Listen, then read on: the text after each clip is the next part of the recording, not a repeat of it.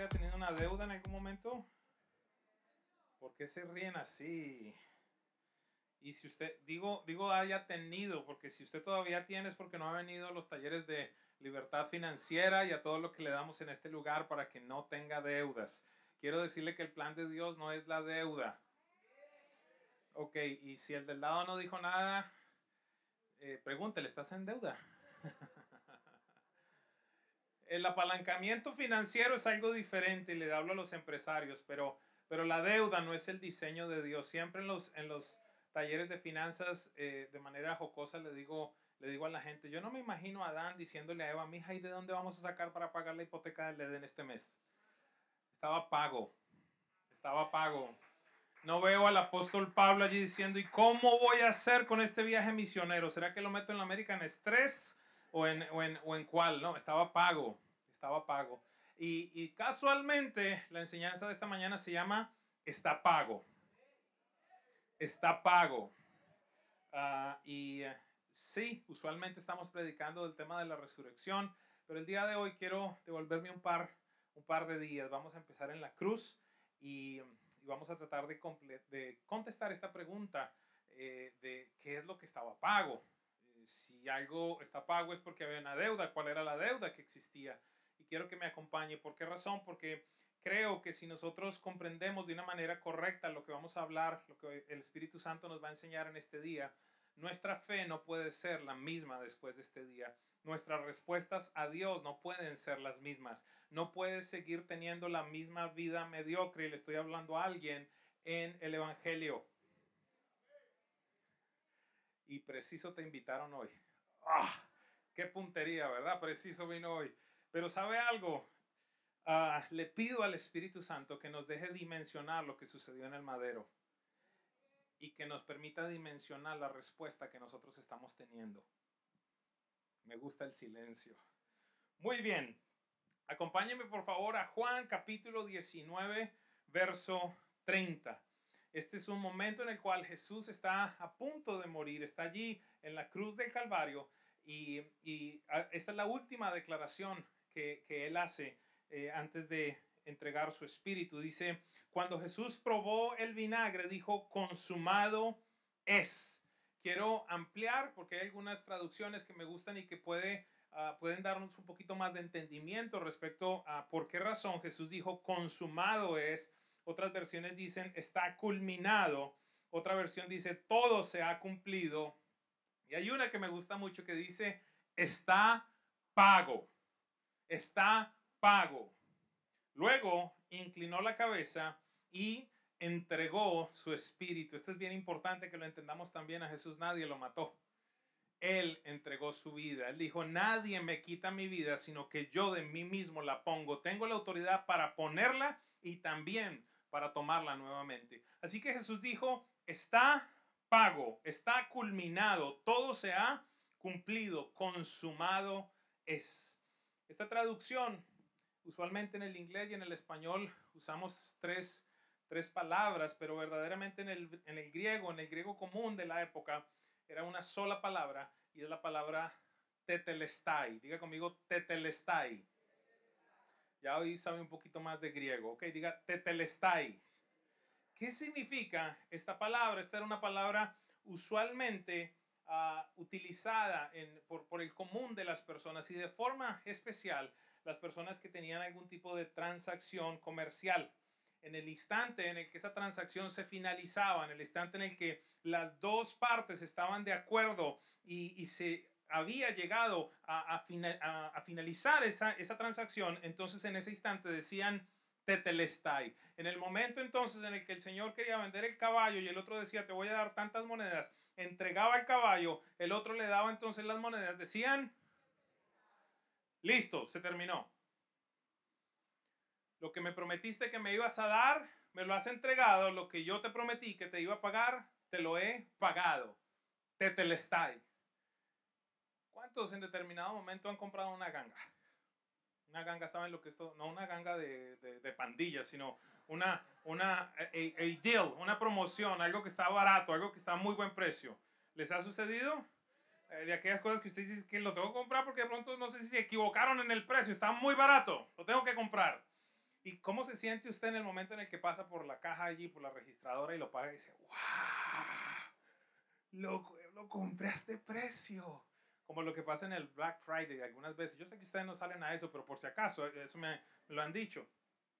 Pero de igual manera, en el instante en el que usted, vamos a decir, compra un, una, eh, eh, una propiedad hace mucho tiempo y llega el instante en el que usted la va a vender y allí usted se da cuenta todo el incremento que ha tenido esa propiedad y dice, wow, tremendo todo lo que me he ganado y lo pone a la venta y llega alguien y le paga. Y cuando tiene ahí, usted entra a la cuenta de ahorros o a la cuenta del... dice, wow.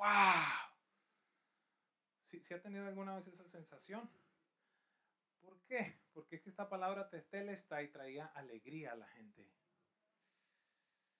Pero Jesús, en el momento en el que está a punto de morir, es el que dice eso. Interesante, ¿verdad? ¿Por qué le traía alegría a las personas? Porque imagínense, aquel que compró barato y vende caro, y qué, qué tremendo negocio. Y aquel que ha comprado una oferta dice, wow, qué ganga compré, a qué buen precio yo compré. Pero si Jesús utiliza un término que tradicionalmente se utilizaba en las transacciones comerciales y de manera especial cuando estábamos hablando de algún tipo de deuda, ¿cuál era la deuda entonces que existía? ¿Por qué Jesús dice, te paga? ¿Alguien me sigue? Me gusta el silencio, así como ¿para dónde va? Eso es lo que deseo tratar de contestar. ¿Cuál fue la transacción que se llevó a cabo en la cruz? ¿Qué fue lo que se pagó? ¿Qué deuda había? Y, quiero compartir con ustedes tres puntos en este día y verdaderamente desde lo más profundo de mi ser le pido a Dios que hoy salgas marcado de este lugar. Que, que, que tu conciencia no sea la misma, que puedas dimensionar, que puedas comprender cuán alto precio se ha pagado para que tú y yo vivamos como vivimos en este momento.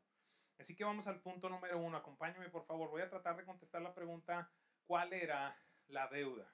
¿Qué deuda era la que estaba pendiente? Romanos 6:23 dice lo siguiente, porque la paga del pecado es muerte, pero la dádiva de Dios es vida eterna en Cristo Jesús, nuestro Señor. Y quiero, quiero añadir un versículo más que está en Romanos 3:23 que dice lo siguiente. Por cuanto, ayúdeme por favor, por cuanto qué? Diga conmigo todos. Dígale al del lado, te incluye a ti y me incluye a mí. Por cuanto todos pecaron y están destituidos de la gloria de Dios. Están destituidos de la relación con Dios. Están separados de Dios hay algo que no los permite estar juntos con Dios. ¿Por qué? Por cuanto todos pecaron. Hoy voy a tratar de convencerte de que tú no eres tan bueno como piensas. ¿Sí le ha pasado alguna vez que usted está hablando con una persona y de pronto le está hablando del plan de salvación y le dice, no, no, pero es que yo he sido buenísimo? Buenos días. ¿Sí, sí le ha pasado? y por qué esa persona piensa que es buenísimo o buenísima. Porque usualmente, ¿con quién se compara? Entonces viene a la cabeza, ¿quién viene? Eh, Maduro, eh, el señor que tiene, tenía el mismo apellido mío, el señor Castro, ¿verdad? O allá los colombianos piensan en tiro fijo, ¿verdad? O en, o en, o en, o en Hitler, y entonces dicen, yo, Dios se va a ganar la lotería cuando yo llegue ahí a estar con él eso me va a recibir con fanfarrias y dice, ¡oh, acá viene! Tremendo hombre, tremenda mujer. Muchos de nosotros hemos pensado eso en determinado momento. ¿Sabes por qué? Porque en nuestra mente natural tenemos como, voy a inventarme algo esta mañana, como algo que se llama el, el pecadómetro. ¿Está bien? El pecadómetro es una glándula que que está en algún lado de tu cabeza y que por alguna razón las cosas malas que tú haces, como que la aguja casi no se sube. Pero hay de que sea tu suegra. ¡Uh! Ahí sí se sube. Hello. Ay de que sea cualquier otra persona y parece que ahí sí, ¡guau! Mira todo lo que hizo, pero yo no, yo soy sinless, yo soy, yo soy una santa, casi que vuelo. ¿Sabe algo con, con el tema de las conferencias de finanzas? Me pasa usualmente lo mismo. Yo le digo a la gente, una de las primeras preguntas que le realizo en las conferencias es, ok, ¿qué tan bien están tus finanzas? A lo que la gente usualmente contesta, bien. Y la segunda, la segunda pregunta es, ok, ¿bien comparadas con las de quién? Bueno, es que mi tía, yo tengo una tía loca que tiene como 15 tarjetas de crédito y le mete y le mete y le mete, debe como 40 mil dólares de deuda. Entonces mis finanzas están bien.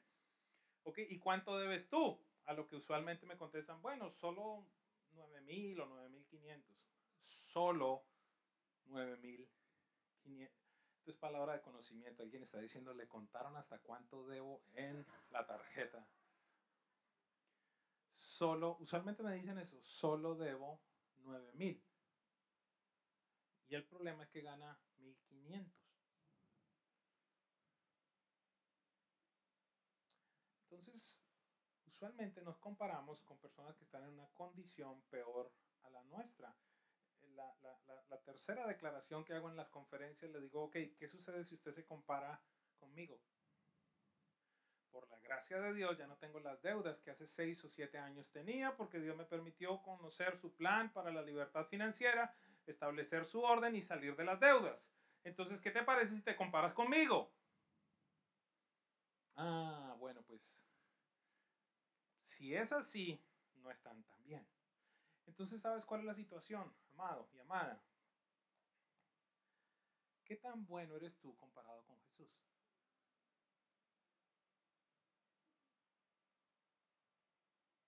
Porque es que el estándar para poder ir al cielo por tus propias obras precisamente es ese. Que tú te puedas presentar delante de Dios y decirle, Señor, vamos a decir que mueres de 78, decirle, Señor, en los 78 años, un hombre que diga esto, Señor, en los 78 años nunca cometí pecado. Ni siquiera cuando tenía nueve y me dieron un patadón jugando fútbol, no le dije nada al que me dio el patadón, Señor.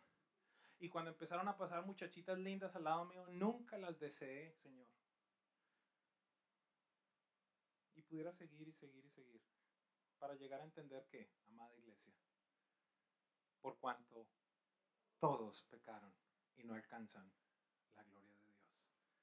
ese era el pequeño dilema, y estoy siendo sarcástico, que encontrábamos en la cruz. El pecado de la humanidad. Una deuda que la humanidad tenía y que alguien tenía que pagar.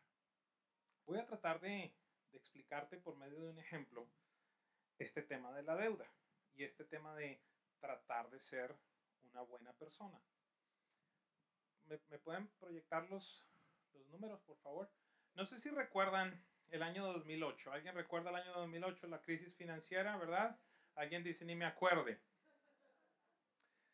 Ok, una de las situaciones por las cuales se generó esta gran crisis, quizás el, punto número uno, la causa número uno, fue evidentemente la avaricia de, de la banca, de la gente que estaba en la construcción, y los precios del mercado empezaron a subir de una manera asombrosa. Y Ah, el, el, gran problema que existía es que, por ejemplo, una casa valía años atrás 200 mil dólares y entonces ahora, debido a tanta demanda y a tantas cosas, ya valía 400 mil dólares. Así de grande fue la diferencia.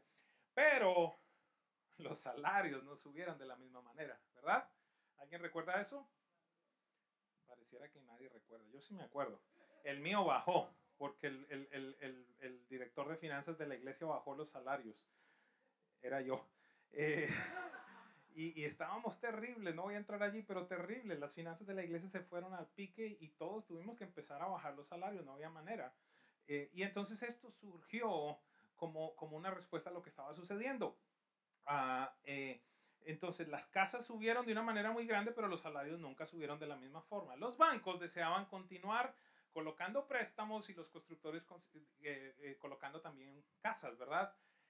El punto entonces fue que ellos diseñaron algún tipo de hipotecas nuevas, entonces las hipotecas ya no tan solo eran a 15 años, a 30 años, sino que inclusive las extendieron a 40 años y a 50 años. Espero que ninguno en este lugar tenga una de esas y si no, déjenos saber para ayudarle en todo este proceso. Ah, porque no sé si usted comprende eso, estar 50 años pagando algo. Bueno, ojalá lo comprenda porque de eso se trata la prédica de hoy. Y entonces, igual, a pesar de haber subido a 50 años el plazo, como los salarios no habían subido, pues no había manera de que esa gente pudiera pagar por las propiedades que querían comprar. ¿Me estoy comunicando? A lo cual entonces los bancos dijeron, ok, vamos a sacar un tipo de hipoteca donde en los primeros años vamos a, darles algo que se llama la amortización negativa o inversa. Eh, y, de qué se trata? Es lo que le voy a compartir en esta mañana para que tratemos de comprender un poquitito la cruz. Imaginémonos entonces que una persona tomó una hipoteca por 300 mil dólares con un ah, interés anual de 6%. Solamente voy a hablar del tema de intereses, pero sobre todo a los jóvenes eh, me, me dirijo aquí, pero cuando compras una casa no tan solo tienes que pagar los intereses, sino tienes que abonar algo a la deuda, es decir, al principal, al capital. Adicionalmente, tienes que pagar algo que se llaman impuestos de la propiedad. En algunos casos, eh, unos seguros sobre la hipoteca, otros seguros por la propiedad y también un mantenimiento. Ya no quiero comprar. Claro, agua, luz, teléfono. Sí, porque el otro día vino un adolescente que se enteró por su mamá que el teléfono celular tocaba pagarlo todos los meses. I thought it was free. Yeah, right. Bienvenido al planeta Tierra.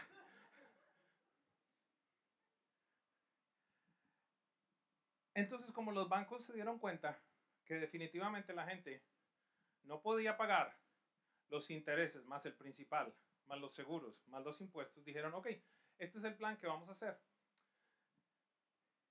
Una porción de los intereses que no puedes pagar, no me la vas a pagar pero entonces yo te la voy a poner el mes siguiente en el principal. ¿Estamos claros? Entonces vamos a una, más o menos algo como esto. Supongamos que esta persona tenía que pagar 1.500 dólares. Eh, solo estoy hablando de intereses nuevamente y, y, a la conclusión que llegaron con el banco es que lo que vas a pagar es 1.250 porque no puedes pagar los 1.500. ¿Qué sucede en el primer mes? Simplemente en el primer mes, que en vez de deber 300 mil, ¿cuánto debe? 302 mil más los 250 que quedó de pagar. Entonces ya el interés mensual no son 1.500, sino que sube un dolarito más. Y la gente decía, bueno, solo subió un dólar en el primer mes. Y siguió pagando los 1.250 en el segundo mes, ahora entonces debe 300.501. En el segundo mes ya le había subido, y este es un ejemplo súper real, en algunos casos era mucho más agresivo aún. En el segundo mes entonces ya debía 300.501, el interés sube. En el tercer mes, vamos por un momento por favor. 300.750, cuarto, quinto, sexto, voy adelantando por favor. 301.000 en el cuarto mes, 301.258 y vamos a parar en el sexto mes. Para el sexto mes, la misma casa, pagando todos los meses, ya estaba debiendo 301.563 y al mes estaba pagando 1.508 dólares. Esta deuda se convertía en una deuda, diga conmigo, impagable. Y esto es exactamente lo mismo que le pasa a la gente que piensa que voy a, voy a darle a los pobres. Y, hoy, después de cuatro meses, voy a ir a la iglesia. Y, entonces voy a mandarle algo de plata a las monjas y a San Jude que salió en la televisión. Y, voy a tratar de, ser bueno, de, no maldecir. Y voy a tratar de esto y aquello. Pero, pero en una vas manejando, se te atraviesa alguien y sapo, rana, culebra, de todo sale por tu boca y la deuda vuelve a subir. Pero estoy pagando. Pero lo que pagas no cubre tu deuda, ni siquiera los intereses. ¿Alguien me sigue? ¿Algún colombiano, perdón, voy a, voy, a, voy a sacar al resto de la congregación, algún colombiano que se acuerde del UPAC? El UPAC era una porquería peor que esta. Donde después de estar pagando 15 y 20 años la casa, resulta que debías cuatro veces lo, que, veas, lo que habías empezado a pagar. Con la capitalización negativa sucede exactamente lo mismo. Y es lo mismo que le, sucede a la raza humana tratando de pagar el pecado, la deuda por el pecado, por sus propios medios. ¿Tengo su atención? ¿Cuándo se iba a poder pagar esa deuda por tus medios y por mis medios?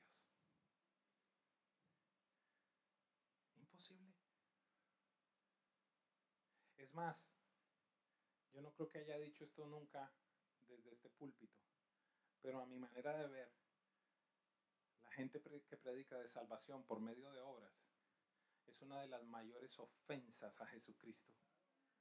Porque básicamente le está diciendo, lo que tú hiciste en la cruz no fue suficiente, por eso yo le tengo que añadir a tu obra.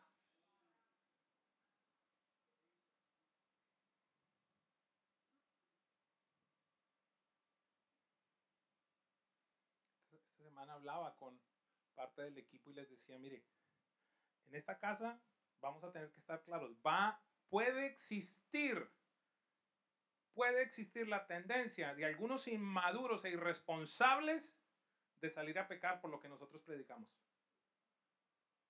¿Por qué razón? Porque desde este lugar se predica la gracia bendita de Dios, que ya todo está pagado, que no hay nada que tú puedas hacer para agregarle, ni para que Dios te quite, ni para que Dios te dé. Todo está pago en la cruz. Entonces, algún irresponsable alguna irresponsable, entonces puede decir, ah, pues si ya todo está listo, pues vamos a gozarnos. ¿Alguien me sigue? El apóstol Pablo se encontró ante la misma situación y dice, entonces, ¿qué, qué haremos ahora? ¿Pecaremos de más para que sobreabunde la gracia? De ninguna manera. Ahí es donde tenemos que recordar lo que Gálatas dice, no se dejen engañar de Dios, nadie se burla. Todo lo que usted siembra, eso cosecha. El que siembra para la carne, de la, de la carne, recibirá qué? corrupción, muerte, podredumbre. Pero el que siembra para el Espíritu del Espíritu recogerá vida eterna. Entonces yo no puedo tener temor de predicar la gracia de Dios porque usted salga o no salga a pecar. Ese es su problema. Ese es su problema. Y el apóstol Pablo también lo dice en Corintios, algunos llegarán al cielo, pero como pasados por el fuego, se van a salir hasta por los oídos humo de todo el palo que el diablo te va a dar. Vamos a ser responsables. ¿Cómo yo voy a hacer que entonces ante, ante la obra de Jesucristo yo voy a responder simplemente viviendo como se me da la gana? Alguien necesita escuchar esto esta mañana. Mi respuesta a ese sacrificio debería ser, Señor, es, tan inmenso lo que hiciste por mí. La obra en la cruz pagó toda mi vida. Quiero consagrar mi vida. Quiero vivir en santidad. Quiero responder de una manera correcta a tu amor.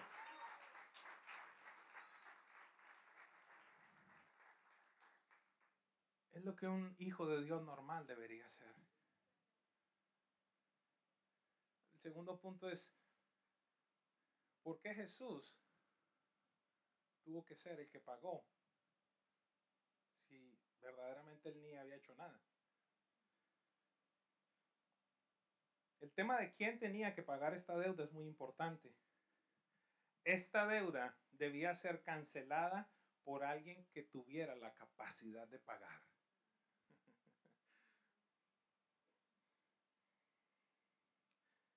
Mire lo que dice Hebreos 4:15 hablando de Jesús. Antes de eso necesito hacer una anotación. Antes de venir eh, Jesús, Dios, hombre acá en la tierra, antes de, que Él se manifestara, encontraba a Dios exactamente la misma condición, el mismo problema de pecado, para lo cual entonces Él dijo, ok, los sacerdotes se dedicarán a presentar sacrificios todos los días delante de mí para que yo esté en paz con los pecados que ustedes tienen. Recuerda lo que dijo el versículo anterior, por cuanto todos pecaron están destituidos y también la paga del pecado es, alguien tenía que morir. Dios estableció entonces todo un proceso y un mecanismo de sacrificios, de tal manera que el hombre tenía que presentarse delante de Dios y todo el Antiguo Testamento, de manera particular los cinco primeros libros de la Biblia. Está entonces todo el diseño que Dios tenía. Si hacen esto, traen una paloma. Si hacen aquello, traen un becerro. Si hacen esto, entonces una ofrenda de cebada. Todo tenía un precio para poder estar en paz con Dios. Una vez al año, el sumo sacerdote tenía que presentarse delante de Dios, esta vez con un cordero, sin mancha, dice la Biblia, sin arruga, sin defecto, que no fuera tuerto, que no fuera cojo, que sus testículos no estuvieran magullados. Todo esto lo dice la Biblia. Un cordero perfecto.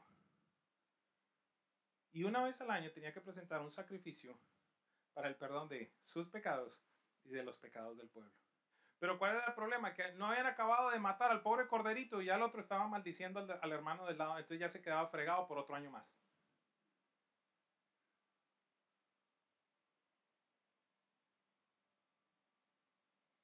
Entonces, Hebreos 4:15 dice lo siguiente, porque no tenemos un sumo sacerdote que no pueda compadecerse de nuestras debilidades, sino uno que fue tentado, diga conmigo, en todo.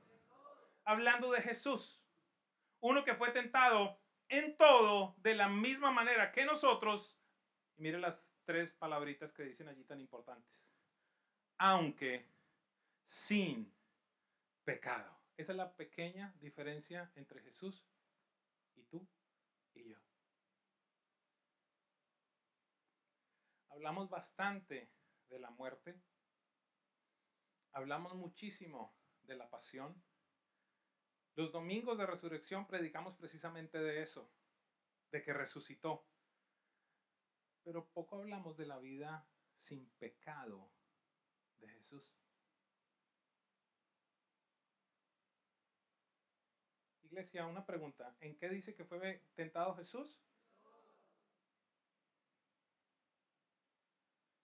E, esto lo he pensado literalmente muchas veces. El instante en el que trajeron a María Magdalena, una mujer a la que Jesús dice que le sacó siete demonios. Pero esta mujer era una prostituta. Me imagino yo dentro de los demonios que le sacaron, entonces le sacaron eso de inmoralidad sexual, de lujuria, de lascivia, todos los rollos que usted pueda pensar. ¿Cómo piensa que esta mujer se presentó delante de Jesús? Yo me imagino algo como, hola maestro, ¿cómo estás? Hello, era hombre.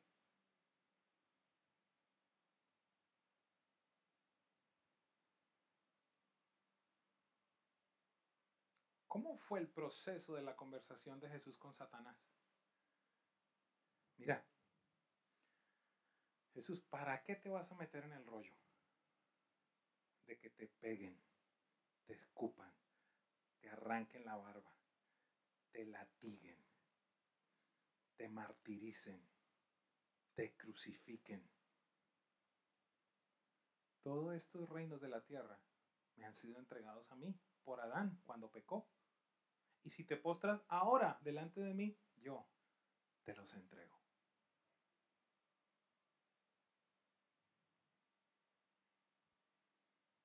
es exactamente lo mismo que tú y yo vivimos cada vez que Satanás nos dice, ¿para qué vas a vivir esta cruz?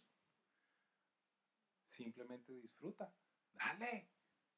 Vive igual que vive todo el mundo. ¿Para qué vas a ir a la iglesia todos los domingos? ¡Qué tonto! Y le vas a dar al tonto ese del pastor, porque digo tonto por... al del pastor.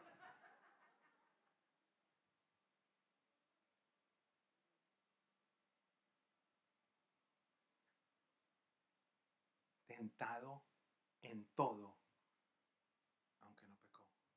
Tentado en la Después de 40 días y que le traigan hasta un pancito, una arepita de esas venezolana, sí, un pan de bonito, un buñuelito, come. Es que eso es lo que nosotros, nosotros, yo no, yo no sé, la gente tiene un concepto de Jesús allá, de, ese, ese de las películas, rubio, ojos azules, con pantene allí en la... La verdad medio afeminado ahí que camina así como... Para tu información dice la Biblia que en él no había parecer ni hermosura para que nadie le deseara. Mira, era tan común, aguántame un segundo, era tan común que Judas tuvo que venir a darle un beso para identificarlo al lado de Pedro, de Juan, de Jacobo, de todos los otros. Así de normal, dijo, mire, ¿y cómo sabemos cuál es? Yo le voy a dar un beso, y al que yo le dé un beso, ese es. Entonces no tenía los dos metros, ni los ojos verdes. Yo creo que cuando lleguemos al cielo, algunos de nosotros vamos a pasar, y Jesús, ¡hey! Yo pensé que eras Pedro. ¿Qué ocurre?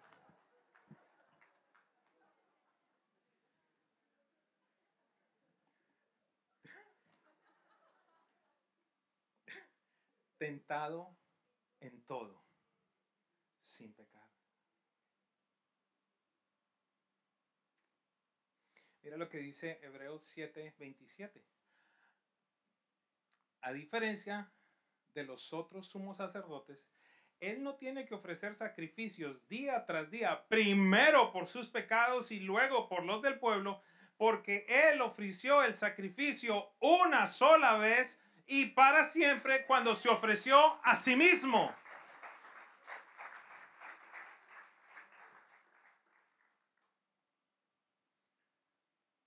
Jesús era el único que podía pagar esa deuda, porque se requería to match, ayúdeme alguien, igualar el estándar de Dios. ¿Y cuál es el estándar de Dios? Santo. Sed santos como yo soy santo. Dígame quién lo va a hacer.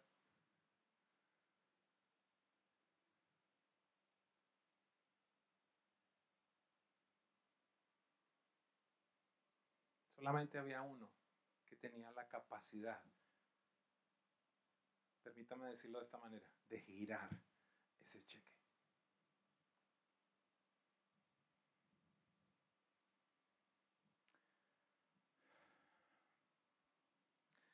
voy a compartir una situación personal y la única razón por la que lo hago es porque creo que es el mejor ejemplo. Me sucedió esta semana y simplemente es a nivel práctico. Una de nuestras hijas espirituales vive en, en Caracas y hace algunos años se casó y si usted no comprende lo que sucede en Venezuela, sería bueno que le preguntara a algún venezolano para que se sensibilice y para que dimensione lo que está pasando. Cuando vino a visitarme hace algún tiempo atrás, allí dimensioné un poco más porque en vez de comprar ropa o, de comprar unos zapatos, lo que me decía, por favor, llévame al supermercado, necesito llevar papel higiénico. Le digo, ¿a quién se le ocurre llevar papel higiénico? Es que no encuentro. Desodorante, jabón en su maleta. En la misma congregación tienen un chat interno en el cual entonces la gente intercambia. Tengo crema dental, necesito pañales de niños. No sé si lo saben, pero inclusive están matando flamencos. Eh, hay gente que, que, para comer, para comer algo, si usted de pronto aquí va y se come su arepa venezolana con carne desmechada, entonces allá lo que están haciendo en este momento es que la cáscara del plátano la cocinan y la cocinan y la desmechan y ahí entonces ellos tienen la carne, supuestamente.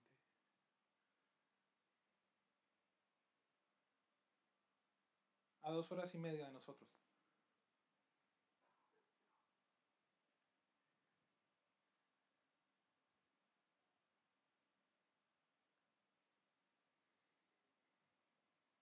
Entonces me llamó a pedirme un consejo, recién casada, en una situación como esa.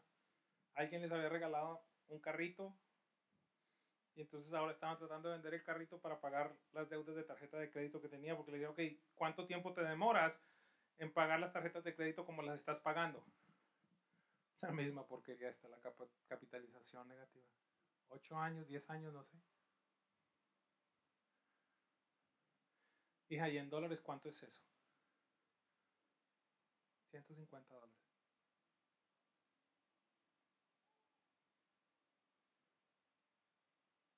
¿Qué, ¿Qué otra respuesta yo iba a tener?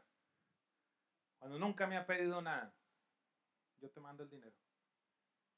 Mariana te regala ese dinero. Y esto no lo estoy haciendo entonces para que me mandes el statement tuyo. Lo estoy haciendo para que comprendas que en ese país, esta muchachita con su esposo trabajando todos los días, quizás iba a meter 8 o 10 años para pagar una deuda que yo en menos de 20 segundos pude pagar. A mí no me dolió, me costó algo de dinero. A Jesús le costó su vida. No había manera para que la humanidad pudiera pagar la deuda de pecado. Por eso Jesús tuvo que venir al mundo y ofrecerse a sí mismo. Vivir una vida santa para entonces presentarse delante de Dios y decirle, Señor, viví, fui tentado en todas las cosas, pero tomé la decisión de honrarte, de vivir para ti, de escuchar y obedecer todo lo que tú me dijiste. Me presenté para morir en pago por toda la humanidad por aquellos que vivieron, que vivieron con Jesús, que vivieron antes de Jesús y por ti, y por mí, y por mis hijos y mis nietos.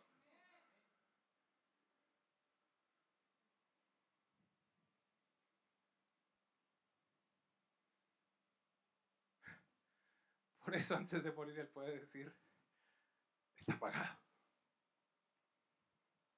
Por eso Juan 17.3 Él puede decir, Padre, he terminado la obra que me diste que hiciera. Qué impresionante.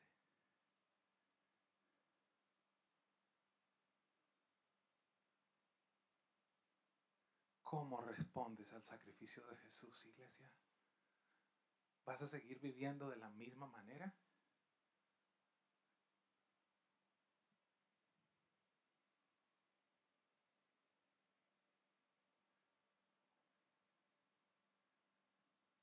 Yo pensaría que, que necesitaríamos ser, yo no sé, que tuviéramos un ¿cómo se llama? Un megáfono en nuestra boca diciéndole a la gente lo que sucedió en la cruz.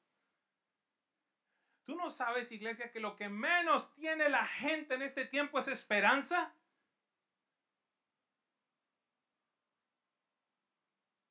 Purposeless.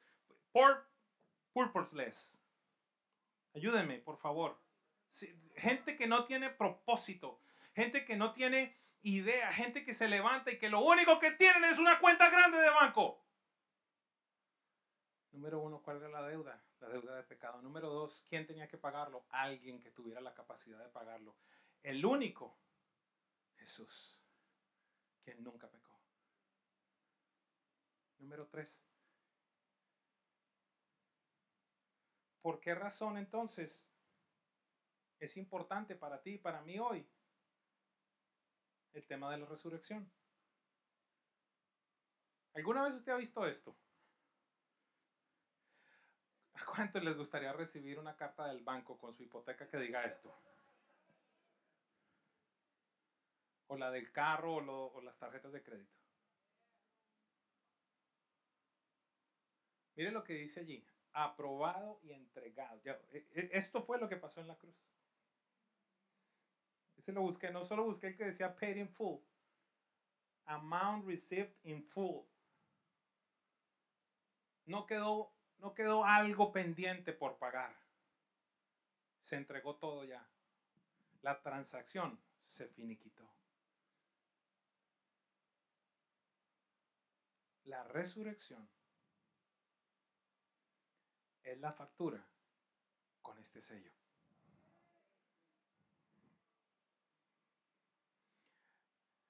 ¿Se acuerda cuando usted va al restaurante y le, y le dan dos copiecitas? La copiecita blanca es en la que usted comprueba, se la da al señor y lo tiene el señor del restaurante y dice, ok, listo, aquí me pagó. La amarilla es la que usted preserva para comprobar que usted pagó. Espero que me esté comprendiendo. La resurrección es la copiecita amarilla que cuando Satanás te venga a decir, vengo a visitarte con enfermedad, espérate, porque es que ya, ya, ya pagaron por eso. Vengo a visitarte, vengo a visitarte con pobreza, espérate, porque ya pagaron por eso. Vengo a visitarte con cualquier porquería, espérate, porque ya está pago. Por eso el apóstol Pablo dice, sin resurrección nuestra fe es en vano. Primera de Pedro 1, 18 al 21 dice, ustedes saben bien que Dios pagó un rescate para salvarlos de la vida vacía que heredaron de sus antepasados. Y el rescate que Él pagó no consistió simplemente en oro o plata, sino que fue la preciosa sangre de Cristo, el Cordero de Dios, que no tiene pecado ni mancha. Escúcheme esto porque es bien importante que lo entendamos. Dios lo eligió como, como el rescate por ustedes mucho antes de que comenzara el mundo. Jesús no fue plan B.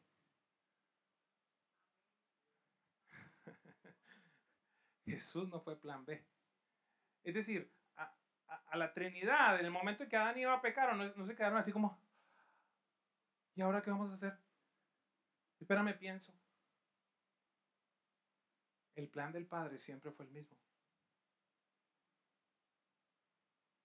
El plan, el plan del Padre para ti es el mismo. Quiero decirte algo esta mañana. Buda no te lleva a ningún lado. Mahoma tampoco. Reiki tampoco, ni ninguna cosa que se te ocurra, ni el pensamiento positivo, ni la meditación trascendental, ni tus buenas obras, ni las hermanitas descalzas de ningún otro lado.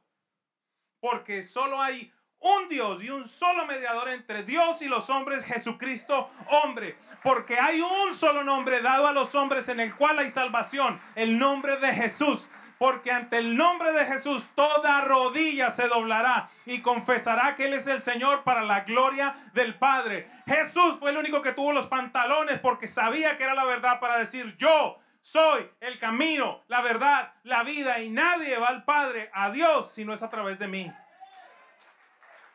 No hay otra opción.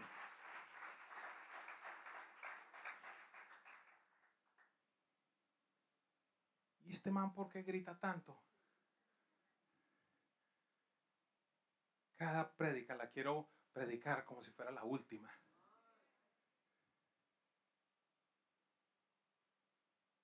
Interrumpir la muerte eterna de la gente. Porque muy cerca de ustedes está la salvación, muy cerca del corazón. Si alguno declara que Jesucristo es el Señor, ah, es que está sencillo.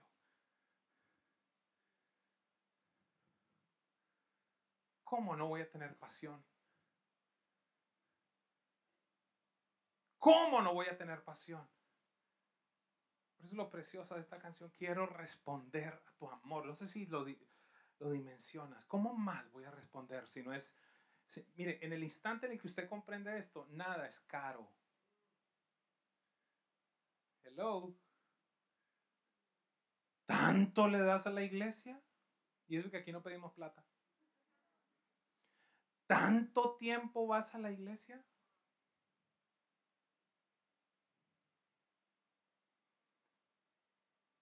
Y también el domingo vas allá de resurrección. ¿Por qué no te vas de vacaciones?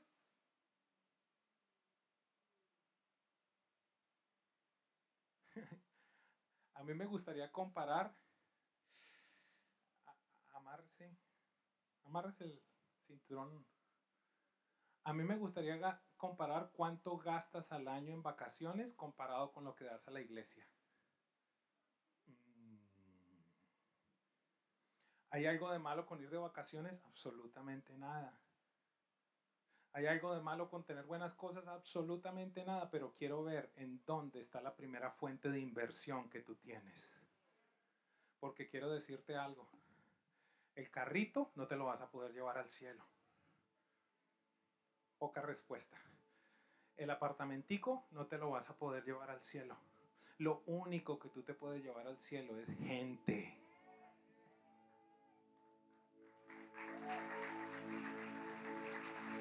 ¿Qué estás haciendo con lo que Dios te ha entregado?